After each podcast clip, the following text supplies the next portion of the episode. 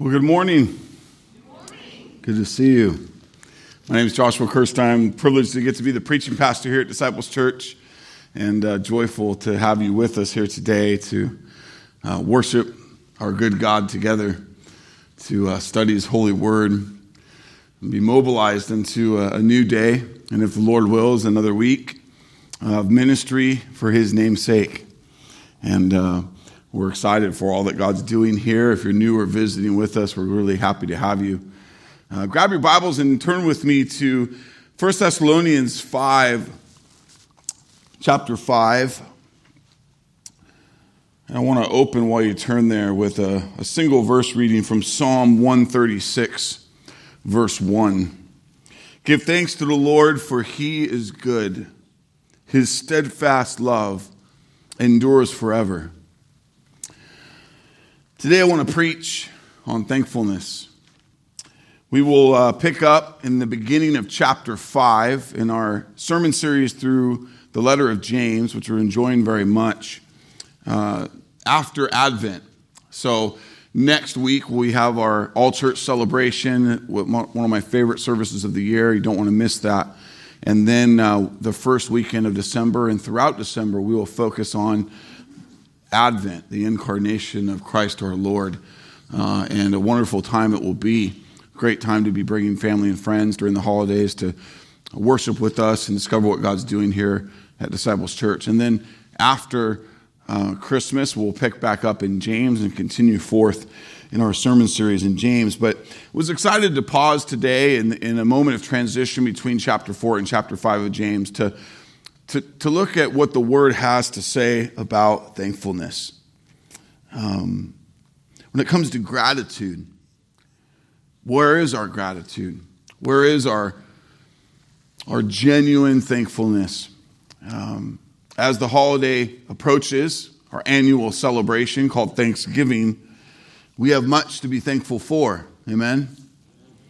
Um, but thankfulness should not be something we just do once a year. I don't even think the meal should be done just once a year. I mean, it's so good, we should do it at least four times a year. Okay? I'll take some of that laughter as another amen. The scriptures are quick and often to say that thankfulness is a normal reality for the life of a person who has been redeemed by the blood of Jesus and restored to an eternal relationship with God. Look with me at 1 Thessalonians 5, verse 18. In the middle of Paul's letter to church in Thessalonica, we, we hear this, and it's just so good.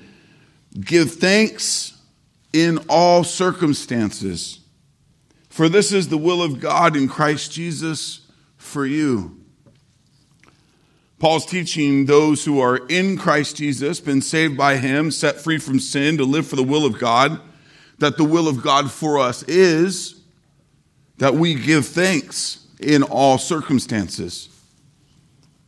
What is the will of God for those in Christ Jesus? That we are a thankful people. That we are so thankful, we give thanks in every circumstance that we find ourselves in. Sounds like a tall order. I want that to wash over you for a moment this morning. Really do business with that. To give thanks in every circumstance. It's a tall order because in our flesh, we are temperamental people, are we not? When our flesh is at the helm and not Christ, our attitude is often just that full of attitude frustration, anger, bitterness, for all the things that go wrong, for all the things that don't live up to our expectations, the things that don't go the way we planned for them to go. We're often grumpy for all the ways that people bother us, don't live up to our expectations. The will of the Lord, church, is that our attitude would be one of thanks instead of these fleshly responses that we are so prone to. The question is how? How can we have an authentic response and not just a religious override or a mask that we put on, but an authentic response of thankfulness in every circumstance. The answer to how is the gospel.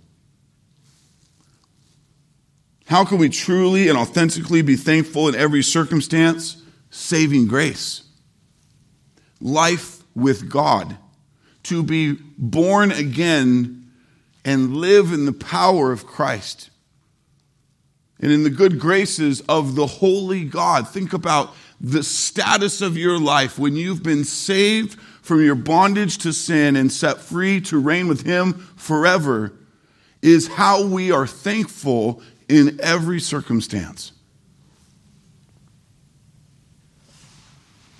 It's a life that we did not earn. It's a life that we do not deserve in any way. A grace that has set us free from a prison of shame and doom like no other. Paul says in Romans chapter 6 verse 17, "But thanks be to God that you who were once slaves of sin have become obedient to the heart, to the standard of teaching to which you were committed, to the gospel.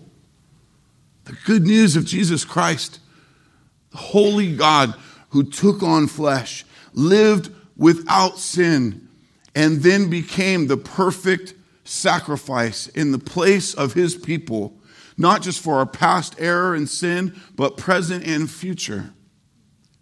That we could be restored, reconciled to the holy God now and forever, and sent out on mission in this short life to be a bright light of his gospel and the testimony of this good news to those who are still dead and dying in sin and darkness. We were slaves of sin and death, but we have been set free to serve Jesus, to obey his commands, and to get to live for his glory. Paul says, Thanks be to God. Paul speaks of this glorious transition in Ephesians chapter 2, 1 through 10.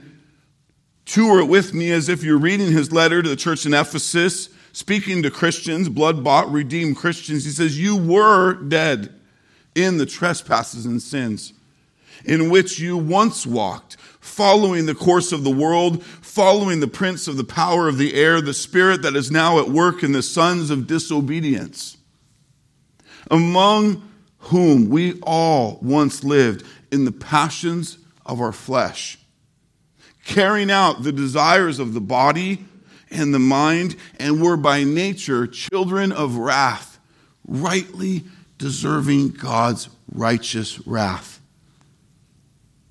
like the rest of mankind. But God, being rich in mercy because of the great love with which he loved us, even when we were dead in our trespasses, made us alive together with Christ. By grace you have been saved and raised us up with him and seated us with him in the heavenly places in Christ Jesus so that in the coming ages he might show the immeasurable riches of his grace and kindness towards us in Christ Jesus. How are we thankful in every circumstance? Because you in Christ will be shown the immeasurable riches. Immeasurable. Because you are together in Christ Jesus so that in the coming ages he might show the immeasurable riches of his grace and kindness towards us in Christ Jesus. For by grace you have been saved through faith. This is not your own doing, it is a gift of God, not a result of works, so that no one may boast. For you are his, for we, speaking of the church, are his workmanship, created in Christ Jesus for good works which God has prepared beforehand that we should walk in them. Church, constant thankfulness is the proper response to the gospel of Jesus Christ at work in your life. Hear the heart of Paul again as he writes to Timothy in 1 Timothy 1 12 through 15. I thank him who has given me strength Christ Jesus our Lord, because he judged me faithful, appointed me to his service, though formerly I was a blasphemer, a persecutor, an insolent opponent. But I received mercy because I had acted ignorantly in unbelief. The grace of our Lord overflowed for me with the faith and love that are in Christ Jesus. The saying is trust, trustworthy and deserving of full acceptance that Christ Jesus came into the world to save sinners, of whom I am the foremost.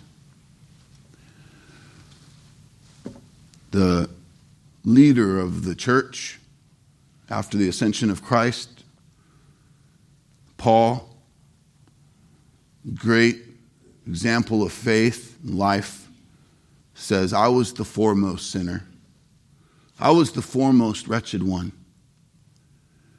If you're here today and discovering this news of God's work of grace, maybe hearing it like you've never heard it before, my prayer is that you could come authentically and truly in a mode of confession and repentance. I love it when brothers and sisters are able to put down their mask, say, This is who I am without Christ. And to be willing to confess sin and wretchedness and be willing to see one's desperation for Christ and the cross and new life. You look around the room filled with people who have joyfully said such things. That you're not alone that you who think you're the most wretched in the room would probably be surprised that you're not. That God has done a marvelous work in these people, the people of this community, in the South Valley of California, and even in how the gospel is going out through Disciples Church to the ends of the earth. And we get to be part of that. We get to be part of that story. So we don't need masks. What we need is more authenticity. An ability to say, I messed up. I failed in my own flesh. I'm desperate for Jesus. I want to know him and grow in him. I want to serve him. What a joy. Paul gets it. He gets that the motivation for constant gratitude is God's work in his life his attitude of gratitude, as I like to call it, is because he knew he was a slave in sin and set free. Doomed, no hope on our own, but the God, the great God in his mercy, set us free, give us new life in Christ for those who would repent and believe in him. Paul gets how far away from God's holy standard he was. Therefore, he is so thankful for who he now is in God. See, for many of you who claim to know Jesus, but you are very devoid of real gratitude, I would say it's because you're really missing the beauty and the fullness of the gospel. You're, you've somehow received this ticket of salvation, but then you've turned left and right to put your hope and your joy in your circumstances, in the horizontal and you're missing who you are in Christ. You're letting your circumstances define you, set you back and slow you down.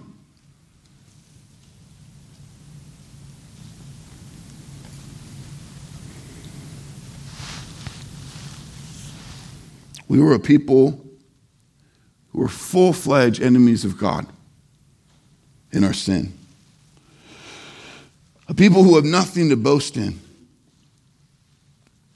but everything to be thankful for if we have Christ as Lord. This is why we are thankful in all circumstances. Notice Paul is not saying thankful for all their circumstances. We're not thankful for evil or injustice, but there is a testimony of the gospel when we truly are thankful in all circumstances. In other words, there's an attitude of gratitude that the redeemed people of God are known for. Consider this with me. It's not a fake or superficial thing. No, it is fueled by the gospel and it changes everything about our lives. I mean, think about what the gospel of Jesus changes in your life. And yet, how many people hang their hat on salvation as if it were a moment like others, and it doesn't change them in and out. No, for far too many, it just becomes another thing. Instead of becoming everything, changing everything, motivating and mobilizing a person to a bold and beautiful testimony of Jesus Christ in both word and deed. When we understand the gospel, when we rightly understand what we have been given, it changes our entire disposition. No matter what we face or are going through, church, we have got to do some serious business with this this morning. Because I fear that far too many of you, your faith is compartmentalized and you've let it be there too long. And therefore, it misses the opportunity to shine bright every day in every circumstance. So, just for you personally, just take some inventory for a moment. Is this you? Are you known for a thankful disposition? Are you known for being a negative person or a person who's always grumpy or finding something to complain about? Are you constantly bitter at how life is coming at you? Do you realize that there is a gospel work and motivation that can cause the most chastised, the most abused, the most cheated people in the world to truly be reborn with a demeanor of authentic thankfulness? When other people run into you, when they run into the people of Disciples Church, what do they think of? What do they experience when they interact with us? Do they sense a joyful contentment and thankfulness no matter what we're going through? Or do they experience people who are often no different than anybody else? People who are constantly tossed about by every frustrating event or interaction of the day. What I want you to really do business with this morning is not just a superficial thankfulness. If that's what you take from here, you just got to like pull up your bootstraps and just, and just, just plow, and push it out. No but a thankfulness that is a true overflow of who you are in Christ. That you are a redeemed child of the living God. And what I love about some of you is that you're beginning to get this in a way you never have, and it's changing you. It's changing the way your marriage is going. It's changing the way you're parenting. It's changing the way you're handling your finances and your job.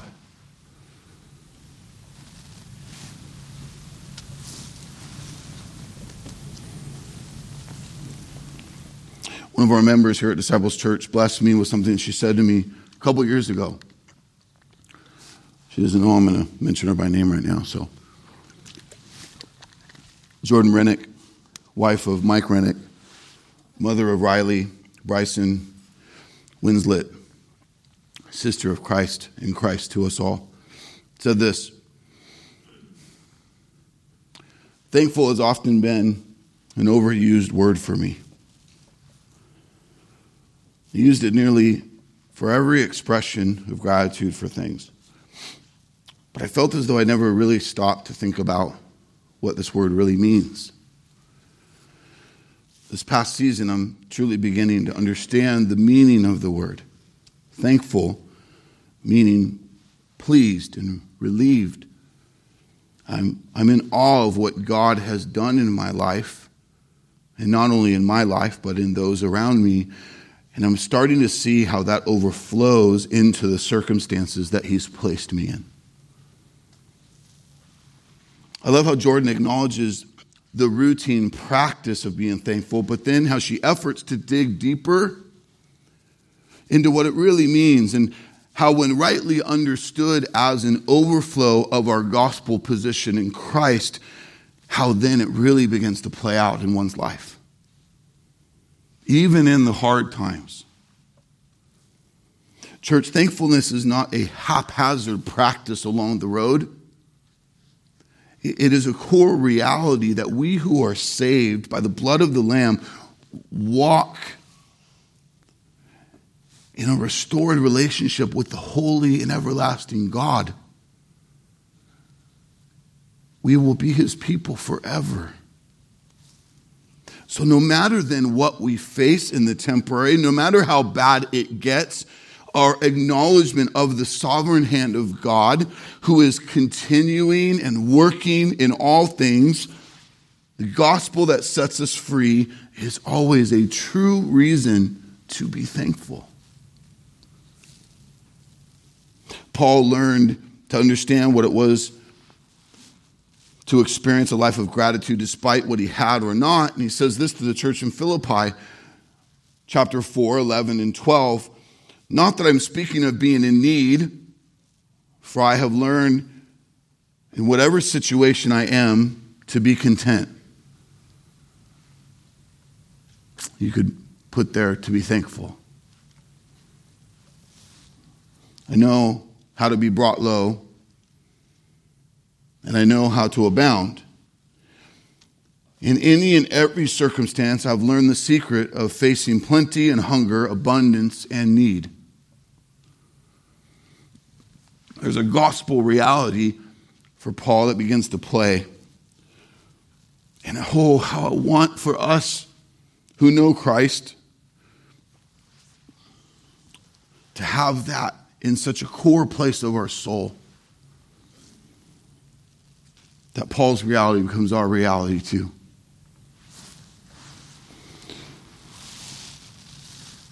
Let's consider another reason for why we are thankful in any circumstance when we know Jesus is Lord, one of the great foundations for ongoing thankfulness in our perspective is the difference between what we deserve versus what we have received.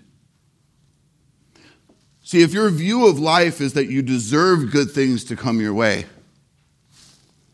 then it's easy to become bitter and angry when life doesn't go your way. Let me ask you to consider your life for a moment. What happens when you lose things that you've come to expect? What happens when there's a power outage and you can't watch TV or work the hair dryer? Mine's been broken a long time. what happens when you get sick and you can't do the things you plan to do. What we must see is the, the bigger picture when our circumstances are hard or incredibly hard. We must realize the things we have and get to do is a privilege, not a right. And if we really do business with what we deserve, might not like what that is on that list. But the things that we do have are blessings from God who must see that life itself is a gift from God. The fact that you're sitting here, that, that, that oxygen is moving through your blood and, and your brain is working and you're sitting upright without falling over. Like, there's so many ways that God is at work and blessing you right now.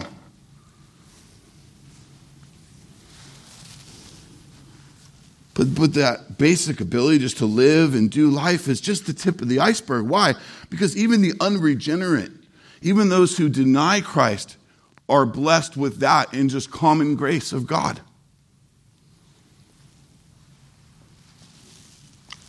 But in Christ, we have so much more.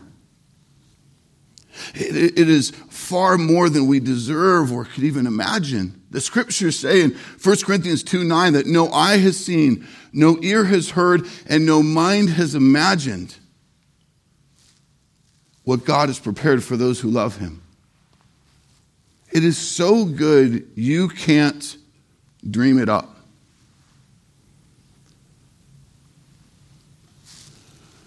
Have you ever heard someone answer the question when asked, How are you doing? them say, Better than I deserve? Or, or to say, I'm blessed. That answer can be surprising many times, especially when you know that person. You know that what they're experiencing or really going through is really hard. It's actually quite, quite of a nightmare. And yet they say I'm doing better than I deserve or that I'm blessed. See, this person is aware of the grace that they've been given in Jesus Christ. They've been given far more than they deserve or could even fathom or dream. And what God has done in His grace to set us free. And they're thankful for the fact that they have been given more than they deserve, that they've been blessed by God. See, that answer from a heart of a true Christian is not just based on circumstances. It's not just a view of the, of the left and the right, the horizontal. It's a view that has the vertical in view all the time. No matter what's been stripped away, they're still abundantly blessed in Christ Jesus. And therefore, they're thankful. Ephesians 1 3 Praise be to the God and Father of our Lord Jesus Christ, who has blessed us in the heavenly realms with every spiritual blessing in Christ. Church, we are blessed. We are loved. We are provided for. We are secure in Christ. We are possessors of every spiritual blessing. That's not like a map to a treasure hunt or a game. You're going to go level up to get every spiritual blessing. No, in Christ, we who are blood bought are given every spiritual blessing. Think about that. And therefore, let us be thankful. Let us join with Paul, who learned contentment and joy despite his circumstances. Paul, who was falsely imprisoned, not once, but many times, beaten, starved. You say that you've gone through injustices in your life, that you've had things taken away or been cheated in great ways. Paul, Paul's been through it and then some.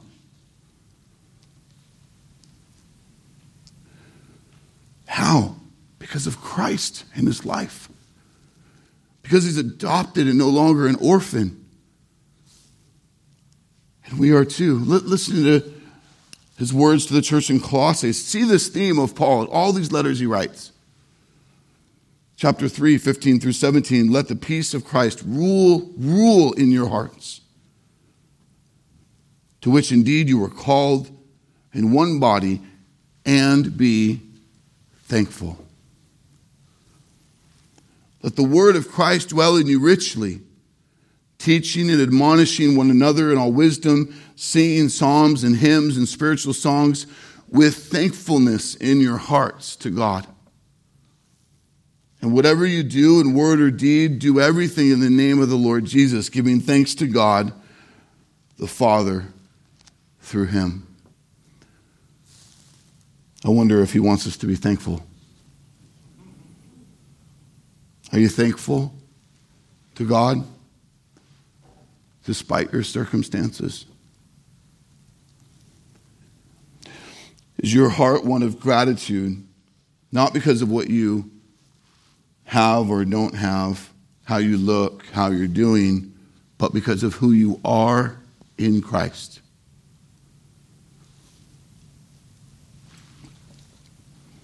The problem is we're really susceptible to letting our flesh become very pessimistic about life.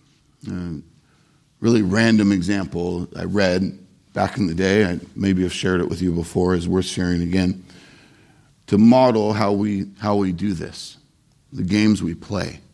A few days before Christmas, a postal worker at the main office found an unstamped, handwritten messy envelope addressed to God.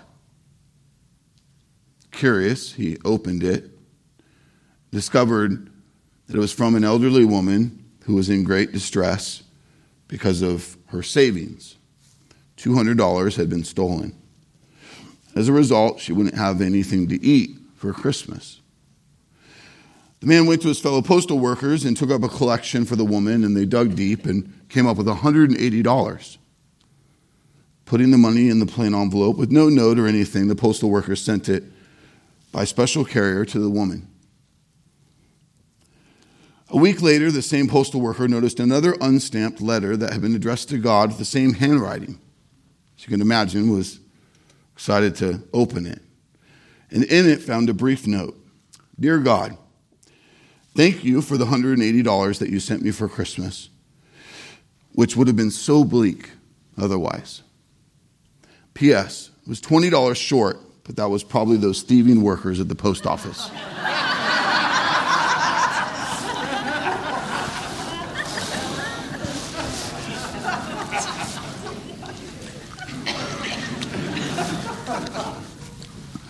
Are you critical of God's provisions in your life? Always comparing what you have to others. Really missing the opportunity to slow down and just be thankful for what you do have. What God is doing. 1 Timothy 4 4, in everything created by God, is good. And nothing is to be rejected if it is received with thanksgiving. What is unique about blood bought Christians, though, is that we're even thankful to suffer for the name of Jesus. That the name of Jesus is not just something we're passionate about in our singing on Sunday morning, but if you are truly a Christian, which means you have died to yourself and now live to Christ. He is now Lord of your life.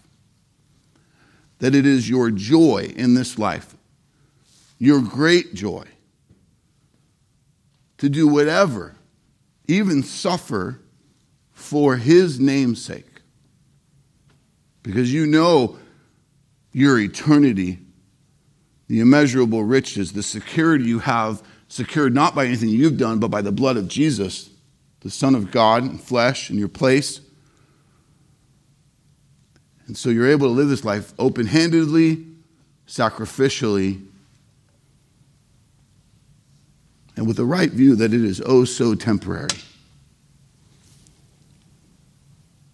Let me remind you of a testimony we read of in Scripture that's so powerful to this end.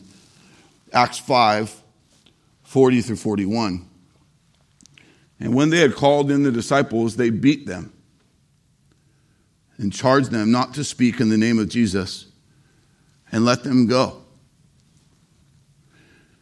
Then they left the presence of the council, rejoicing that they were counted worthy to suffer dishonor for the name. They're arrested and beaten for unjust reasons, giving our flesh every reason to be embittered, to cry out in injustice, they had every right in the flesh to be enraged, to pack their bags and say, Forget it. I'm done. I'm done representing Jesus. I'm done giving myself to this fight. But no, they are beaten. And as they walk away, they rejoice because they were counted worthy to suffer dishonor for his namesake the name of Jesus, the name that is above every name. And in case you're thinking, wow, that might have just been like the emotional high of the moment, right? When they got home and those bruises began to really hurt, surely they would have wised up and packed their bags and then been done. No, look at the next verse. Verse 42. Every day, in the temple and from house to house, they did not cease teaching and preaching that Christ is Jesus. See, there's two camps people who claim the name of Jesus for the self benefit of heaven and the avoidance of hell, but have no real skin in the game. No real conviction to preach Jesus as Lord because it costs too much. The one who claims Jesus because Jesus is the Lord of their life is different. To that person, Jesus is their very identity. They're everything. They don't stop because of suffering. Their only sole conviction is the privilege to lift up the name of Jesus. So he's worth everything. Personally, I want nothing to do with nominal Christianity. And sadly, many churches who are passionate about that and are bold enough to preach the authority of the Word of God and stand for the things of God and practice the things of God typically remain very small because it's not popular. And yet, look at what God is doing in a variety of families and people and circumstances. That repentance is happening all the time. That just this week I sat with numerous people who were able to humble themselves and just confess sin and say, I want to, I want to, serve my Lord. I want to, I want to honor him in the ways he's called me to, not according to my agenda. I want nothing to do with nominal Christianity, nothing to do with being lukewarm. Easy to swallow, comfortable. Man, this is what so many modern churches are peddling, and it breaks my heart. Because you know what it does? It keeps people shallow. I want the blessing of suffering for his namesake. I want God to use us through hardship so that our testimony of trusting in him is bright. Jennifer and I got bad news this week. The little baby girl we've loved on for almost a year, who the case should be all done, wrapped up, adoption ready to go. We can make this little girl ours.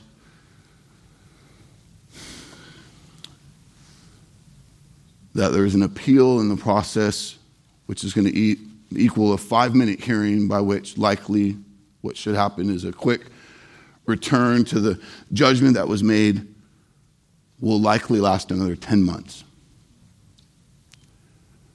And in that time, who knows what changes? And so Jennifer and I go back to praying. Go back to releasing our expectations, go back to reminding ourselves that she doesn't belong to us. And then our, our time with her could be short, but it's God's will. And in that rearing up with a flesh that wants to talk about fair, wants to talk about logical or right, that through the tears we press each other back into Christ and say to each other, God's at work. Maybe if nothing else, God's at work in the fact that He would use our handling of the situation as a testimony of the gospel and joy and gratitude in Christ despite our circumstances. Maybe just that, nothing else.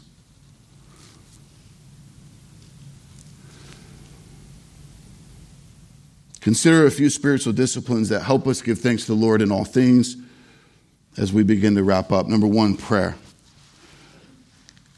In 1 Thessalonians 5:18, the verse I opened with, the the words that precede it in verse 17 say, Pray without ceasing. Give thanks in all circumstances, for this is the will of God in Christ Jesus for you. Just the regular practice of going to God in prayer reminds us all that He is and all that we are in Him. It reminds us who He is. It reminds us who we are in Him. That's what prayer does. And so, praying without ceasing is our way to walk by faith, remembering who we are in Christ, yielding whatever we're in the middle of to Him, trusting it to Him, and being thankful for all that He is, all that He has done, and all that we know He will do. Paul speaks of the need for the combination of prayer and thanksgiving in his letter to the church in Philippi in Philippians 4 6. Do not be anxious about anything. Do not worry about anything. But in everything, by prayer and supplication with thanksgiving, let your requests be known to God. When the circumstances in life get hard or come at you, and they will, don't be anxious. Do not worry and fret. Run to God in prayer. Trust that situation to Him. Yield it to Him. He says, share, be honest with your request. Let your supplication, your request be known, but do it with thanksgiving in your hearts for all that He is and all that He has done and all that He will do. Constantly cloaking prayer with that attitude of gratitude and that thankfulness for who He is. And do you know what Paul says that will equal in your life? If you pray instead of worry, be honest with him in your request, and be thankful for what he's done. Look at the next verse, verse 7. And the peace of God, which surpasses all understanding, will guard your hearts and minds in Christ Jesus. That means when the situation you're in makes no sense, there will be a peace that you'll experience which surpasses that understanding. And love that peace of God that makes no sense for the situation you're in. What a gift that is.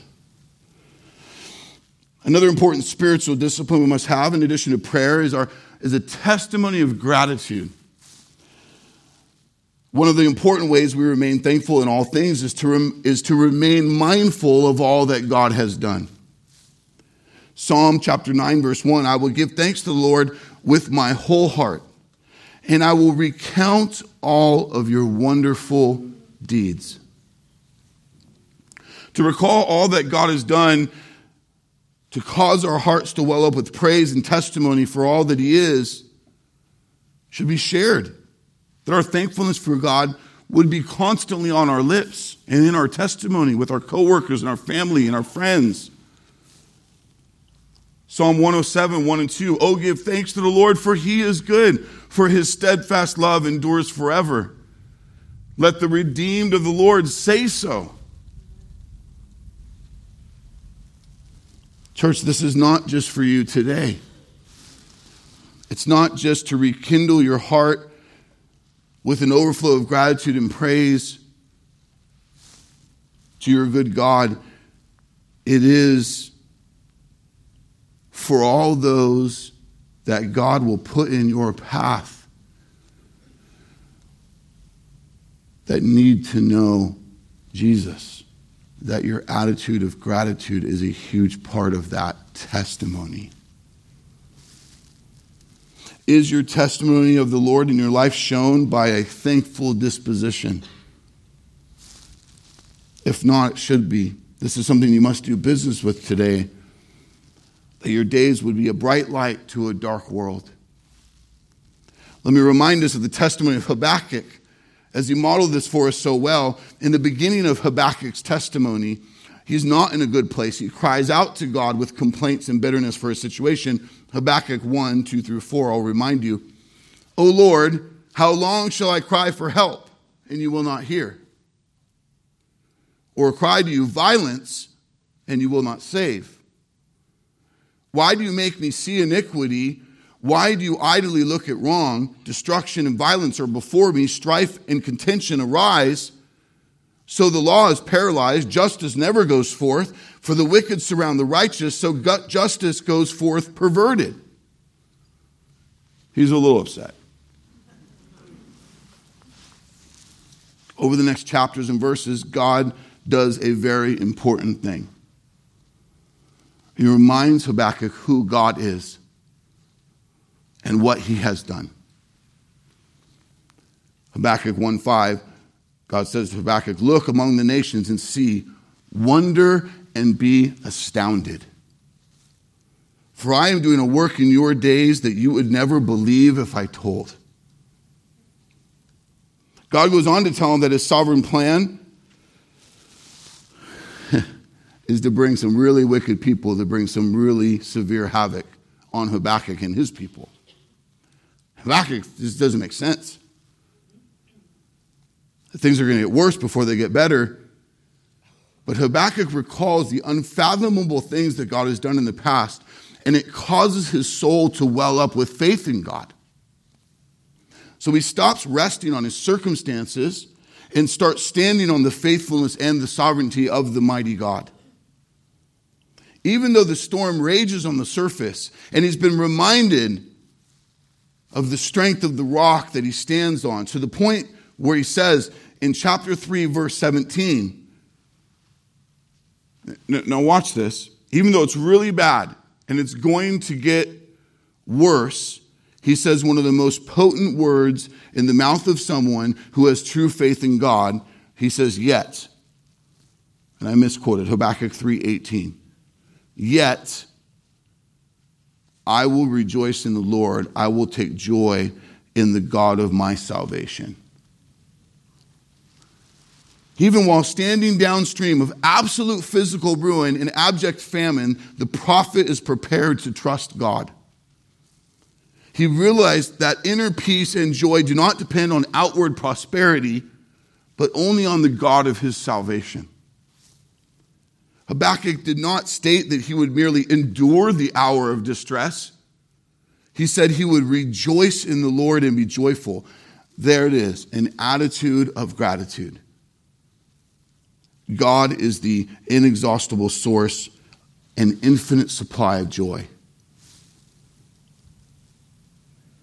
The phrase, the God of my salvation, is also seen in the psalmist's words in Psalm 1846.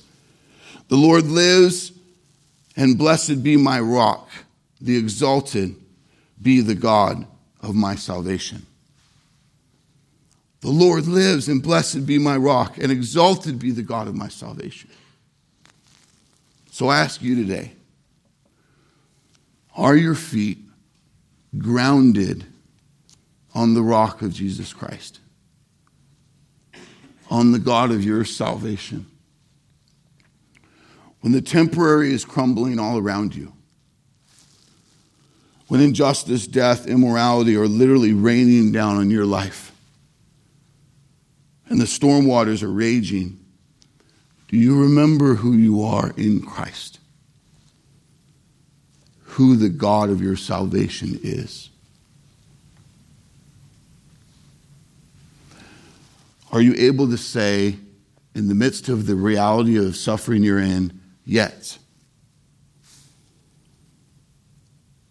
All the bad, all the misery, all the headache, yet here is the God of my salvation, which brings my heart total joy and thankfulness.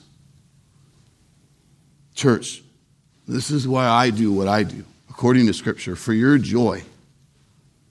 My job as your shepherd is to constantly reorient your heart to the Lord of your salvation, the Lord of joy, to preach the word in all its fullness so that your hearts stay full of truth and wonder at the work of God, so that you too would, would heed God's words to Habakkuk when he says, Look and see and wonder and be astounded.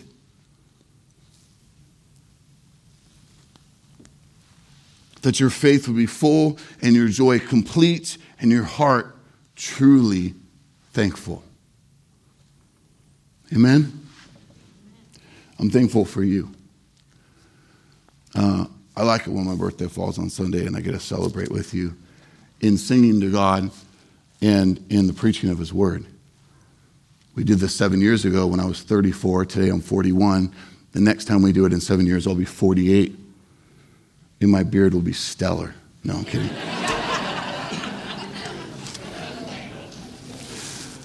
Jennifer's at home with two sick babies. That's how I can get away with that today. Church, we truly have much to be thankful for. Amen. We want to close today's service with a time of communion as the body of Christ, the Lord's table. Around the room are four tables uh, with unleavened bread that some of our sisters in the Lord bake fresh every time we do this, uh, wine, and an option for juice, grape juice. This is a practice the Lord Himself has instituted for us, the church, the redeemed to do until he comes again to take us home to the new heavens and the new earth to feast with him forever in holy heaven. Jesus said in Luke chapter 22, 14 through 20, and when the hour came, he reclined at the table, the apostles with him. And he said to them, I have earnestly desired to eat this Passover with you before I suffer, for I tell you that I will not eat it until it is fulfilled in the kingdom of God. And then he took a cup.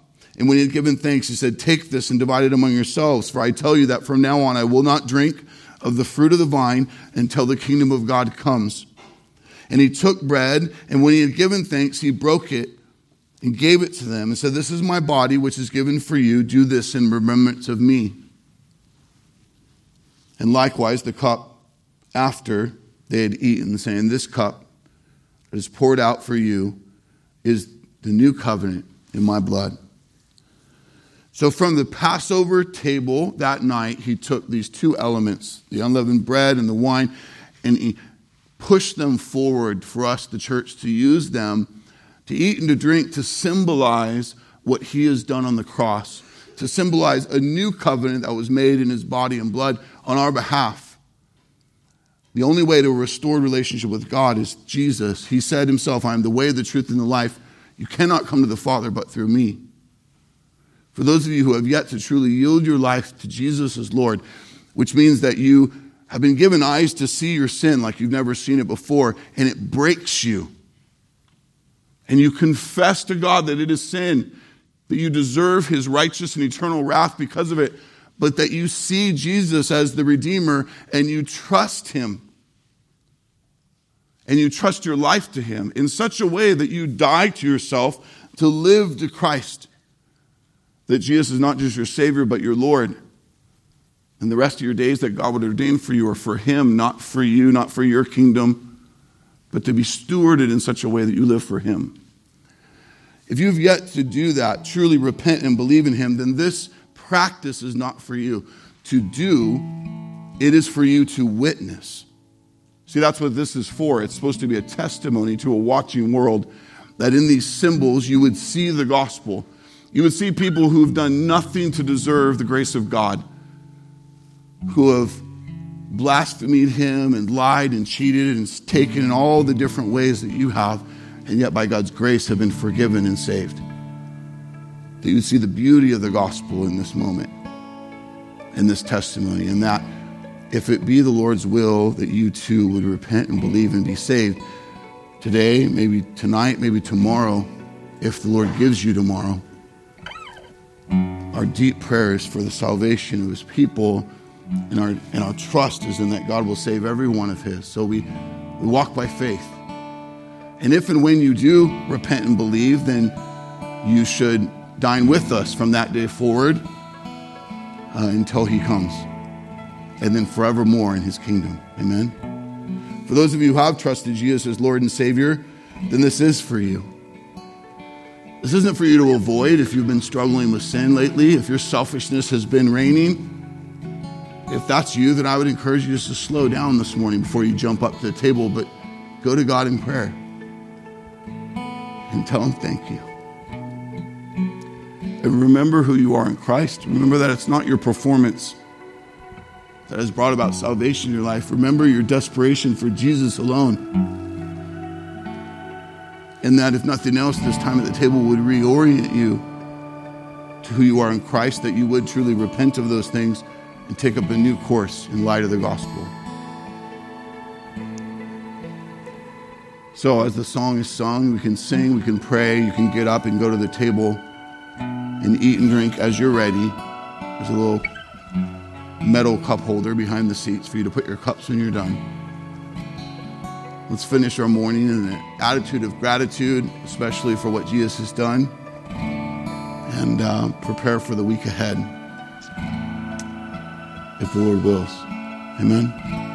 Pray with me. Father, we give thanks to you for you are good. Your steadfast love endures forever. Your love has been made manifest in the life of Jesus. The incarnation we're about to celebrate here in December, the birth of Jesus, and all that that means for us. Lord, I thank, I thank you for this opportunity today and um, the coming time of Thanksgiving that are we do some real business with this area that that Thanksgiving would not be a pagan holiday as it is for so many outside of Christ who are thankful only for the temporary because it's all they have. But that it would be a marker of our lives every day. to testify of what you have done, to worship you, make much of your holy name. We thank you for the cross. We thank you, Father. Hear us now. In Jesus' name we pray.